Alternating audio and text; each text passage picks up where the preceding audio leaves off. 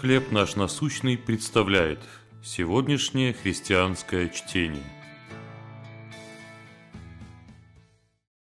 Обновление. Евангелие от Иоанна, 6 глава, 12 стих. «Соберите оставшиеся куски, чтобы ничего не пропало». Много путешествий по работе Шон Сейплер однажды задался странным вопросом. Что происходит с оставшимися после постояльцев кусочками мыла в гостиничных номерах? Оказалось, что их выбрасывают в мусор и вывозят на свалку. А ведь можно было бы дать им новую жизнь. Сейплер основал компанию «Чистый мир», предприятие по переработке отходов, которое помогает более чем 8 тысячам отелей, круизных лайнеров и курортных пансионатов превращать тысячи тонн выброшенного мыла в заново сформированные чистые бруски.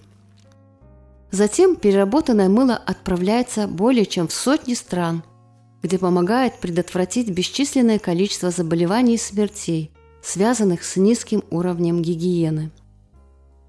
Сейплер говорит, «Знаю, что звучит смешно, но маленький кусочек мыла в вашем гостиничном номере буквально может спасти другого человека от смерти – Иисус также собирает использованное или ненужное, чтобы дать ему новую жизнь.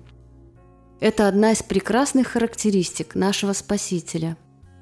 Подобным образом, накормив пятитысячную толпу пятью ячменными хлебами и двумя рыбками, он сказал ученикам, «Соберите оставшиеся куски, чтобы ничего не пропало». Когда мы чувствуем себя похожими на ненужный обмылок, Господь видит в нас божественный потенциал для нового труда в Его Царстве. В Его глазах мы никогда не будем ненужными. Кто во Христе, тот новое творение. Древнее прошло, теперь все новое.